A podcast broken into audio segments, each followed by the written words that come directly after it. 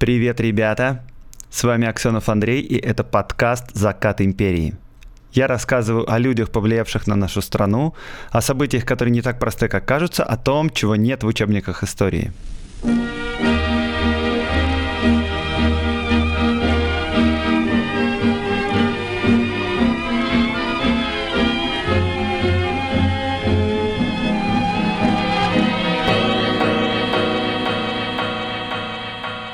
Ребята, у меня сногсшибательная новость. Подкаст «Закат империи» включен в длинный список премии «Просветитель Digital» в 2020 году. И это просто невероятно. Я очень доволен, ужасно счастлив. Хочу поблагодарить всех вас за то, что вы слушаете, за ваши отзывы, за ваши пожелания, за ваши теплые слова. А, вы супер, без вас бы ничего точно не произошло. Спасибо вам большое, спасибо экспертному совету, премии «Просветитель», который выдвинули меня. Будем ждать сентября, посмотрим, что будет дальше. Спасибо вам еще раз. И я перехожу к свеженькому выпуску. Сегодня будем говорить о человеке, который на закате империи имел невероятный авторитет. Он мог позволить себе вообще все, что угодно, все, что хотел, и многое, что другим было совершенно непозволительно, ему сходило с рук. Его мнение могло повлиять на любые события внутри страны, а также и на международные отношения. Это был самый знаменитый и известный русский, известный за рубежом. И это, конечно, великий русский писатель, граф, эксцентрик, вегетарианец и философ Лев Толстой – ну, Лев Толстой, конечно, такая сложная, многогранная фигура, что за один выпуск нельзя много чего рассказать, даже если учитывать, что я в моем подкасте рассказываю только о временах правления Николая II. Поэтому сегодня речь пойдет только о сложных и тяжелых взаимоотношениях графа и его жены Софьи Андреевны. И даже не обо всех взаимоотношениях, а о денежных взаимоотношениях. Деньги часто во многих семьях предмет раздора, и эта семья не исключение. Вообще сложно представить, какое именно положение занимал Толстой в России в то время. С некоторой натяжкой его можно сравнить с Борисом Гребенщиковым. Такой, знаете, немногословный гуру, который позволяет себе высказываться очень редко, и слово его становится тем весомее. Как и Борис Борисович, Лев Николаевич пользуется всеобщим Uh, ну, если не уважением, то вниманием очень серьезным. А также Лев Николаевич, как и Борис Борисович, периодически транслирует в общее культурное пространство такие духовные идеи, высоконравственные или просто странные, к которым общество не понимает, как относиться. Но даже если и подстебывает, то, знаете, так ласково и с уважением. Короче, общее отношение к Льву Николаевичу такое с пиететом. А, только в отличие от Бориса Борисовича, нужно помнить, что Лев Николаевич — это самый знаменитый наш соотечественник вообще во всем мире. Короче говоря, это уже не человек, а почти что памятник. А семейная жизнь с памятниками тяжела. И Софье Андреевне Толстой было порой очень несладко. К 90-м годам 19 века Лев Николаевич уже не считает себя писателем. Он считает, что самое важное для людей мира он делает именно сейчас. И это не романы о жизни высшей аристократии. Сейчас он говорит об опрощении, о том, что деньги — это безусловное зло, о том, что учение Христа извращено, что православная церковь э, и учение Христа плохо сочетаются друг с другом, что добро лучше, чем красота, и про вегетарианство, и про многие другие вещи — Летом, например, 1909 года один из посетителей Ясной Поляны выражает свой восторг и благодарность за создание «Войны и мира» и Анны Карениной. А Толстой на это отвечает. Это все равно, что к Эдисону кто-нибудь пришел и сказал бы, «Я очень уважаю вас за то, что вы хорошо танцуете мазурку. Я приписываю значение совсем другим своим книгам».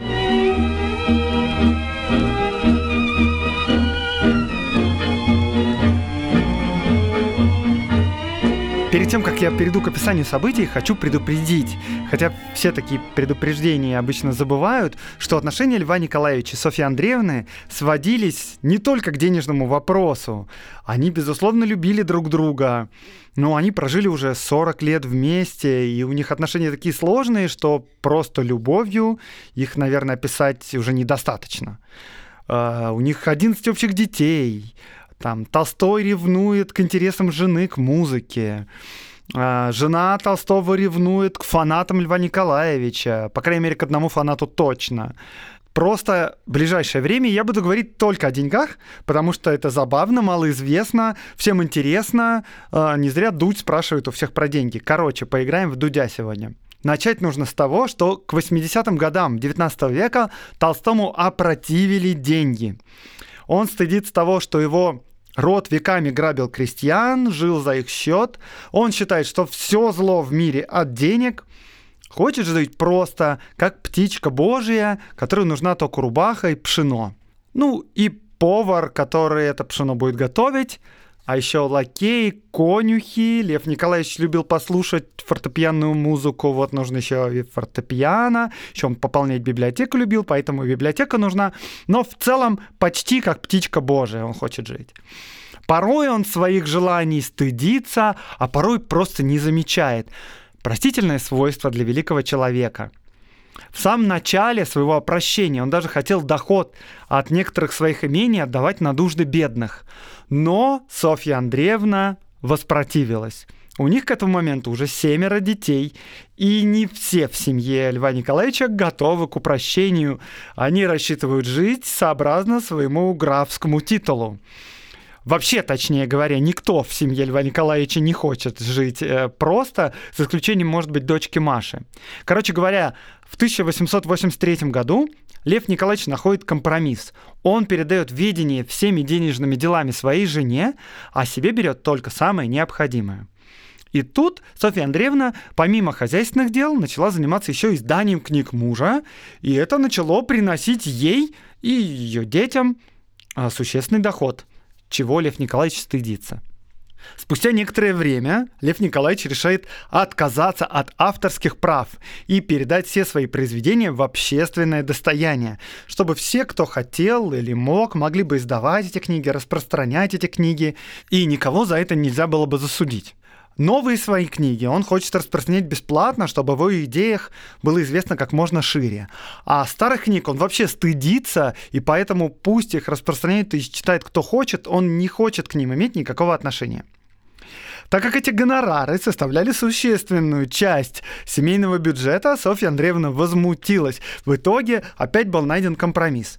Права на книги, написанные до 1881 года, куда входит и «Война и мир», и Анна Каренина, отходит к жене, и доход от издания таких книг поступает в семейный бюджет. А вот книги, написанные после духовного возрождения Толстого, переходят в общественное достояние. Ну и, в принципе, это неплохая сделка, потому что философские сочинения Льва Николаевича не пользуются широкой популярностью, а вот «Война и мир» до сих пор распродается тысячами экземпляров. Что Лев Николаевич думает на этот счет? Цитирую. Не понимает она, и не понимают дети, расходуя деньги, что каждый рубль, проживаемый ими и наживаемый книгами, есть страдание, позор мой. Позор пускай, но за что ослабление того действия, которое могла бы иметь проповедь истины? Видно, так надо, и без меня истина сделает свое дело. Отношения графа к детям, как его отношения с детьми, были всегда непростыми, и, прямо скажу, оставляли желать лучшего. Льва Николаевича очень раздражало то, что его старшие сыновья не разделяют его взглядов. Немного утешает дочери, Маша и Татьяна, особенно Маша, которая значительно раньше Татьяны приняла отцовские призывы к вегетарианству, физическому труду, благотворительности. К концу XIX века то есть к 1891 году конкретно, деньги имущества противили графу настолько, что он даже не готов их был терпеть в своей собственности. Он решает все свое имущество разделить между женой и детьми. А все съезжаются в имение, очень долго оценивают землю, участки, строение, капитал. А, ну и в итоге все это оценили и поделили на 9 равных долей. И что не получалось сравнить по стоимости, выровняли доплатами. Дележ-то длился ужасно долго. 17 июня Толстой пишет в дневнике «Дома не весело, раздел». И детям, и жене не очень нравится участвовать в этой ситуации, но отец настаивает, хочет все им отдать, и таким образом лишиться имущества. Ну, то есть оно уже как бы не мое, а детей, и не ответственность за это все имущество пусть несут они. Тут Маша, которая больше всего следует по стопам отца, предпринимает попытку отказаться от своей части. Братья и сестры приходят в возмущение, уговаривают ее не выпендриваться и забрать свою долю, потому что иначе они будут себя чувствовать неудобно и даже подло, потому что они забирают отцовское имущество, а она не забирает. Короче говоря, Маша никак-никак не соглашается, но в итоге, спустя несколько лет, когда Маша решает выйти замуж, она все-таки забирает свою долю, чтобы у нее было какое-никакое приданное. Короче говоря, в итоге все это имущество с грехом полам было разделено между всеми детьми. Слава богу, Лев Николаевич теперь прост и гол, как сокол. В 1900 году, вспоминая этот раздел, Толстой признавался – мне теперь смешно думать, что выходит, как будто я хотел хорошо устроить детей. Я им сделал этим величайшее зло. Посмотрите на моего Андрюшу.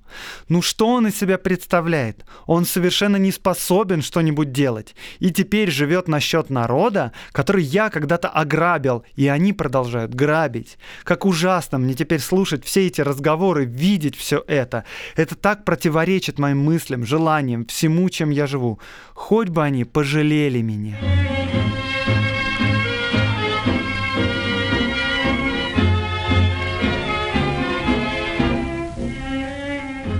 Вернемся чуть-чуть назад. В 1891-92 году в России ужасающий голод.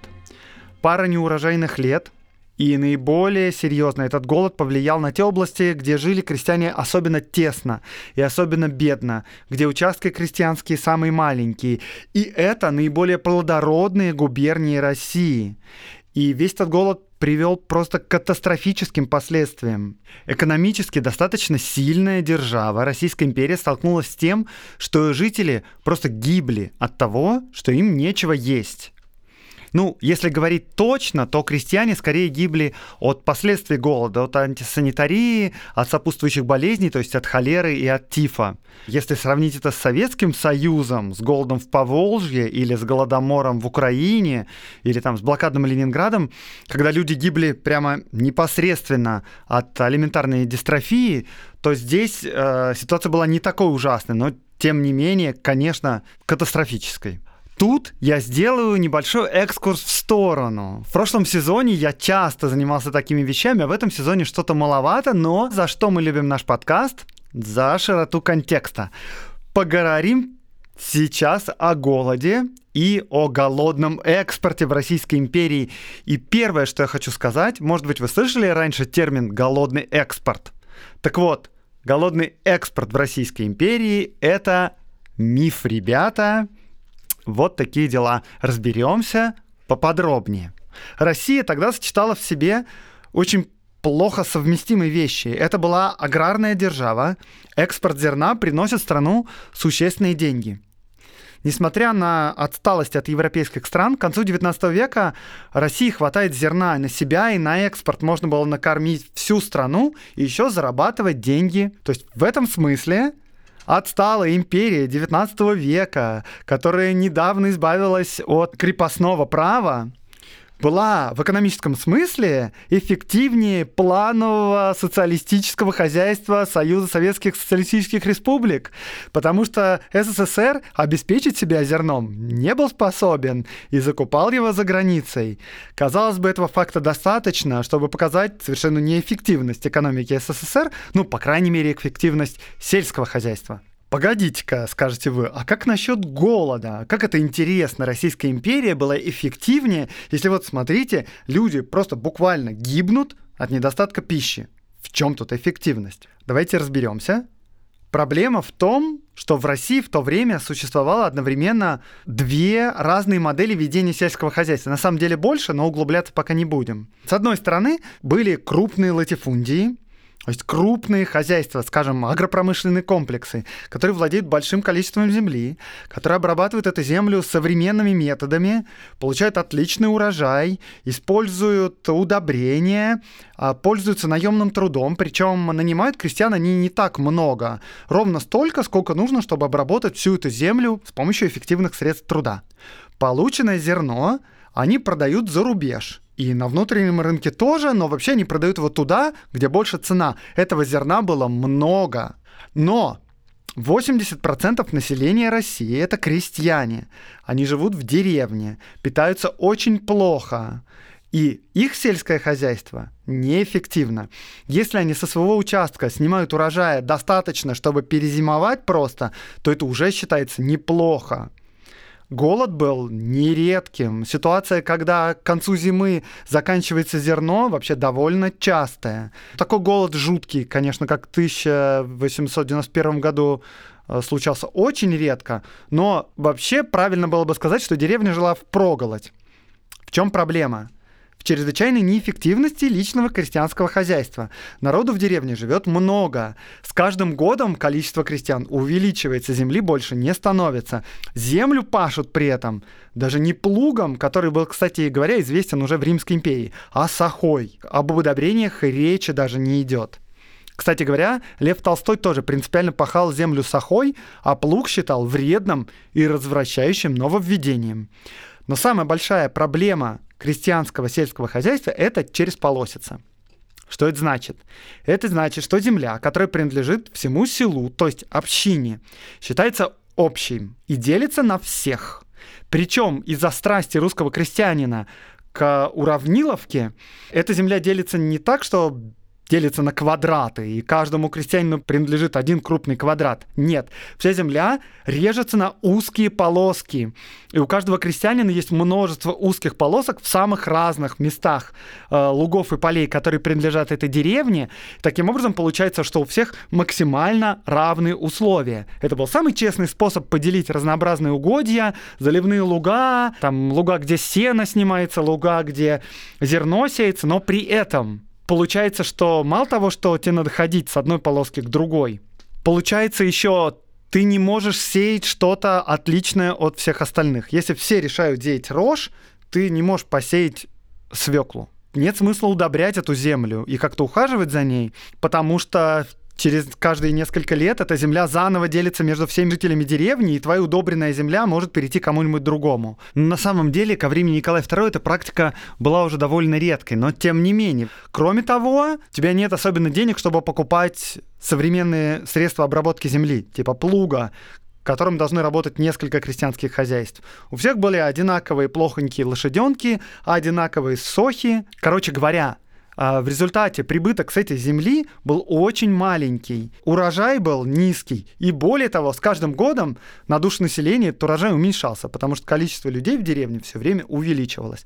Так вот, Получалось так, что наряду с крупными хозяйствами, которые делали огромное количество зерна, которых хватало бы на всю страну, было еще 80% крестьян, которые жили в проголодь. Два вопроса тут возникают. Первое, почему же все это не реформировать и всю эту общину не разделить на частные хозяйства хутора. Потому что русский крестьянин — это носитель духа русского народа.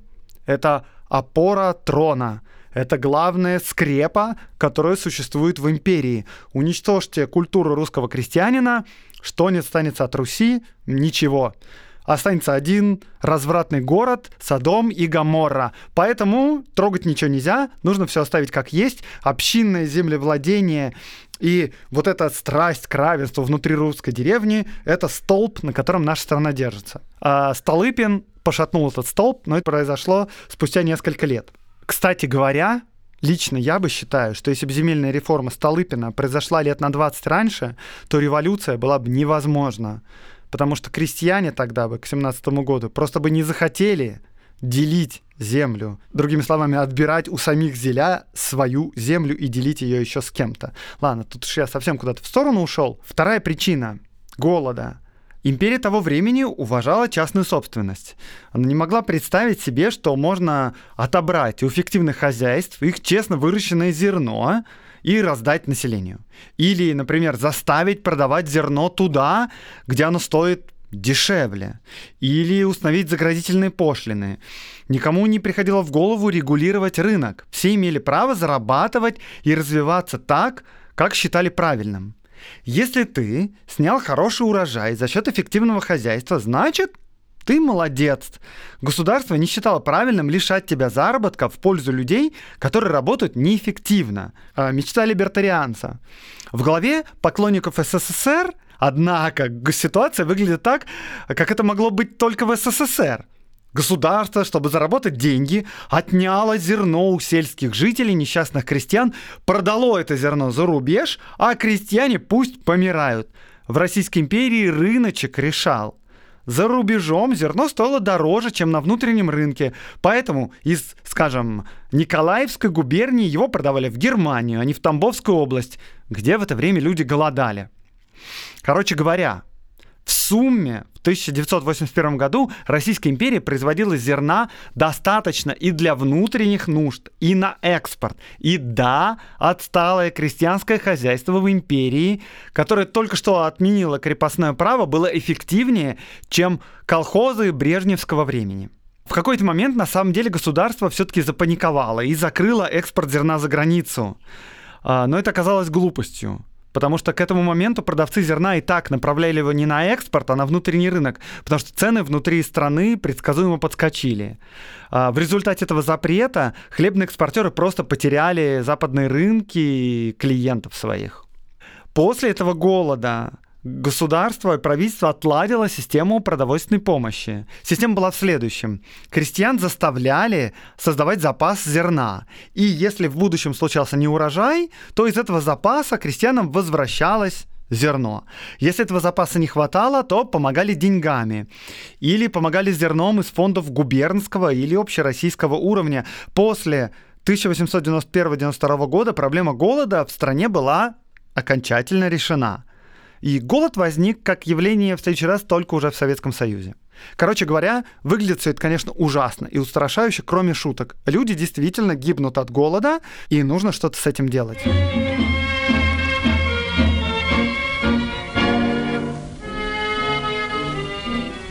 Лев Николаевич Толстой решает помочь умирающим от голода крестьянам и развивает бешеную деятельность он чрезвычайно известная фигура. Если он начинает чем-то заниматься, об этом становится известно всему миру. Он организует комитет помощи крестьянам.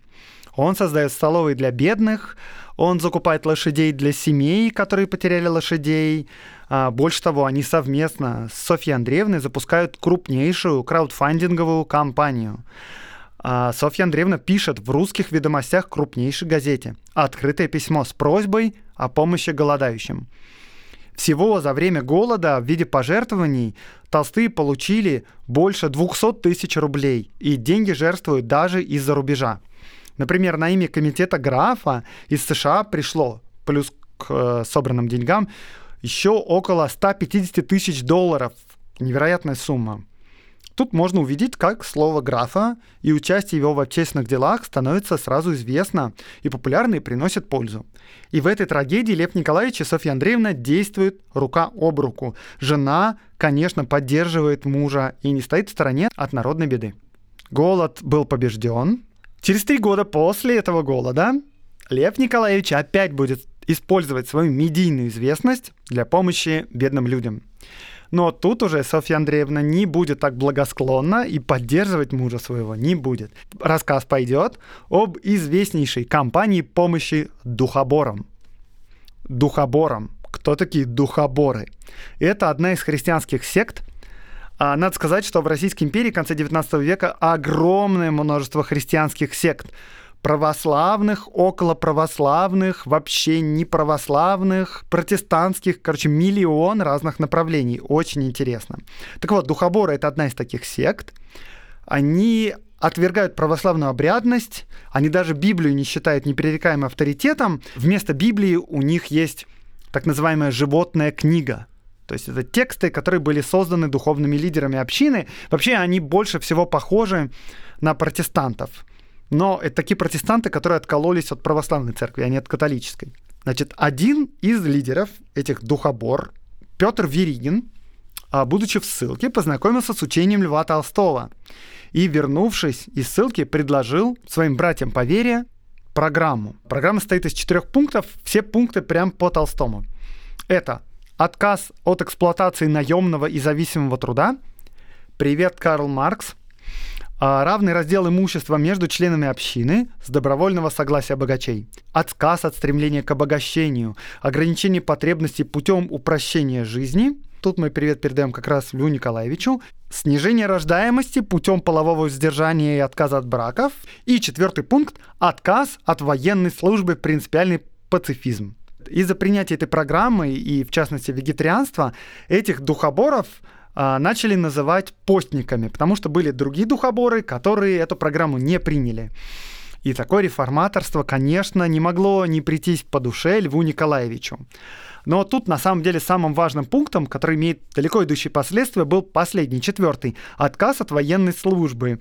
Из-за этого пункта у Духобор предсказуемо начались проблемы. Кстати говоря, если вам интересно, как проходил призыв на службу в то время, послушайте последний эпизод предыдущего сезона из стрима. Там я как раз про это рассказывал подробнее. Короче говоря, а в 1895 году несколько тысяч духоборов, постников на Кавказе по совету своего лидера Веригина заявили властям о своем отказе от военной службы.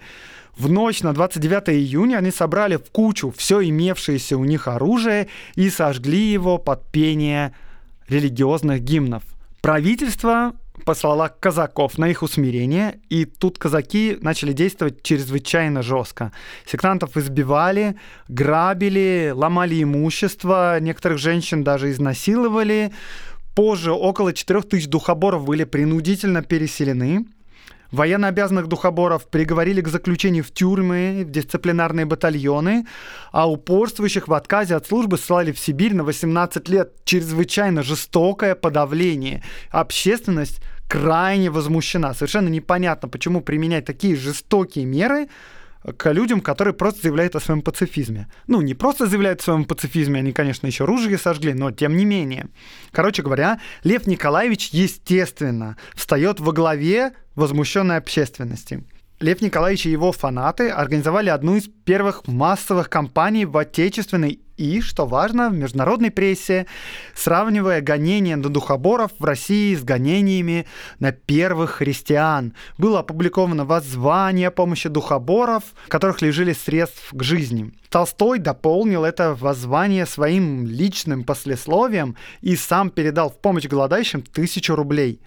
А также обещал впредь отдавать голодающим крестьянам все гонорары, которые получал в театрах за исполнение его пьес.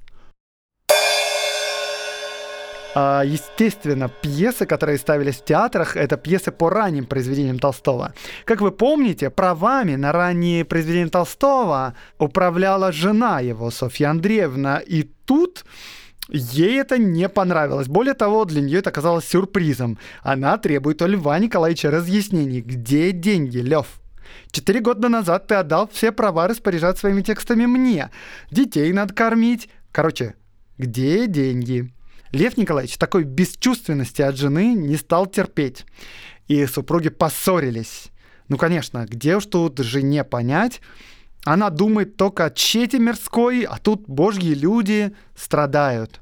Сравнить просто. Один поход в театр какого-нибудь младшего графа Толстого может оплатить неделю еды для крестьянской семьи. Лев Николаевич упорствует, чтобы помочь духоборам. Лев Николаевич достает с полки недописанный роман «Воскресенье» и принимается за старое вместо философских и духовных статей пишет роман о трагической любви. Долгожданный камбэк – мгновенно переведен на множество мировых языков, а Лев Николаевич, получив гонорар, передает его на переселение духобор в другую страну. Было решено при общественной поддержке перевести их в Канаду, где они могли бы жить без притеснений, согласно своим религиозным воззрениям, и потомки этих духобор живут в Канаде благополучно до сих пор.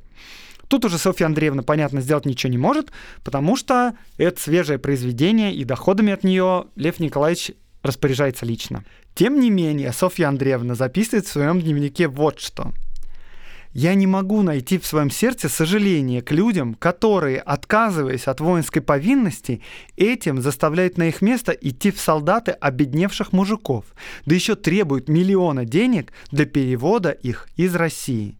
И к чему эти духоборы? Как неестественно – а у самих у нас постоянная забота о семье. Им бы, детям нашим, нужен был отец, заботящийся о них, а не искать по всему миру каких-то сектантов.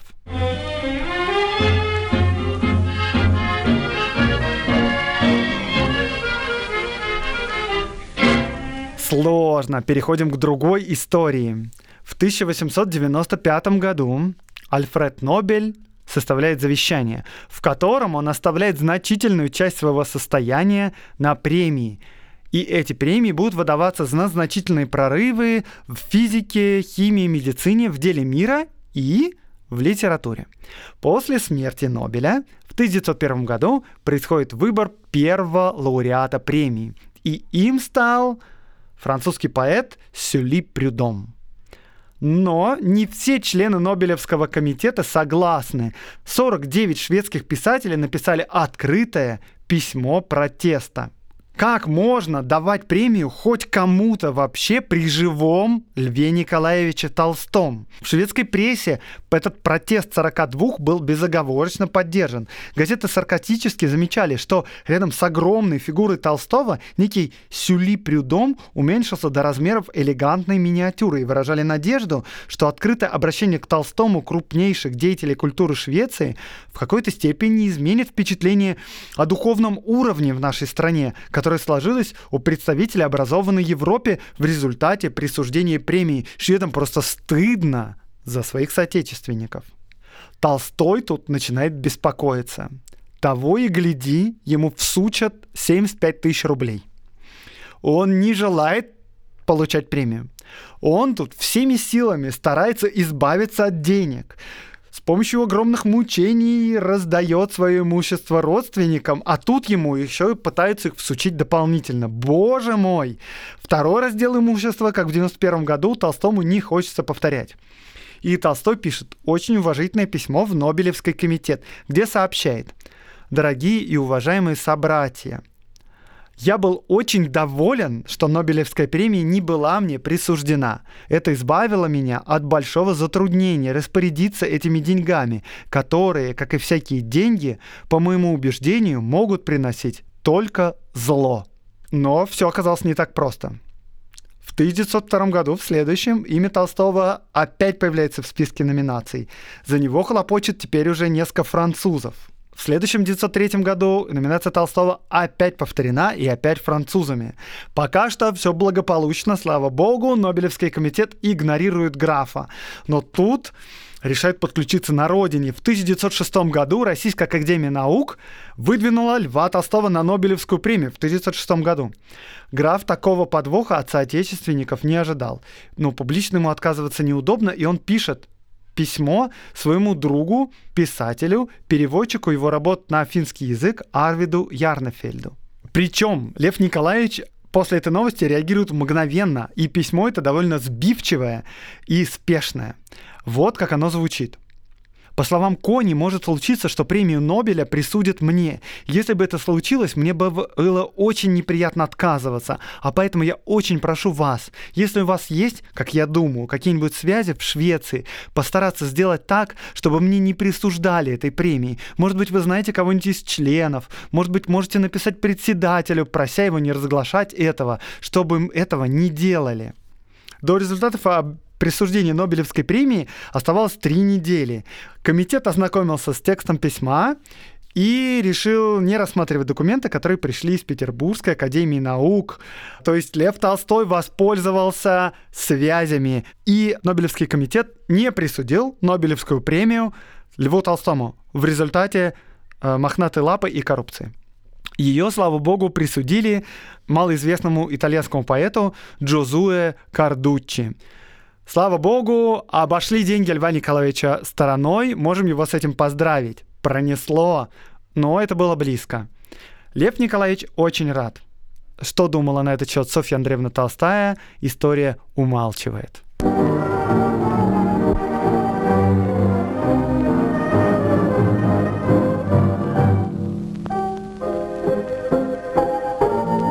Это был подкаст «Закат империи» и с вами Аксенов Андрей – я рассказываю о людях, повлиявших на нашу страну, о событиях, которые не так просты, как кажутся, о том, чего нет в учебниках истории.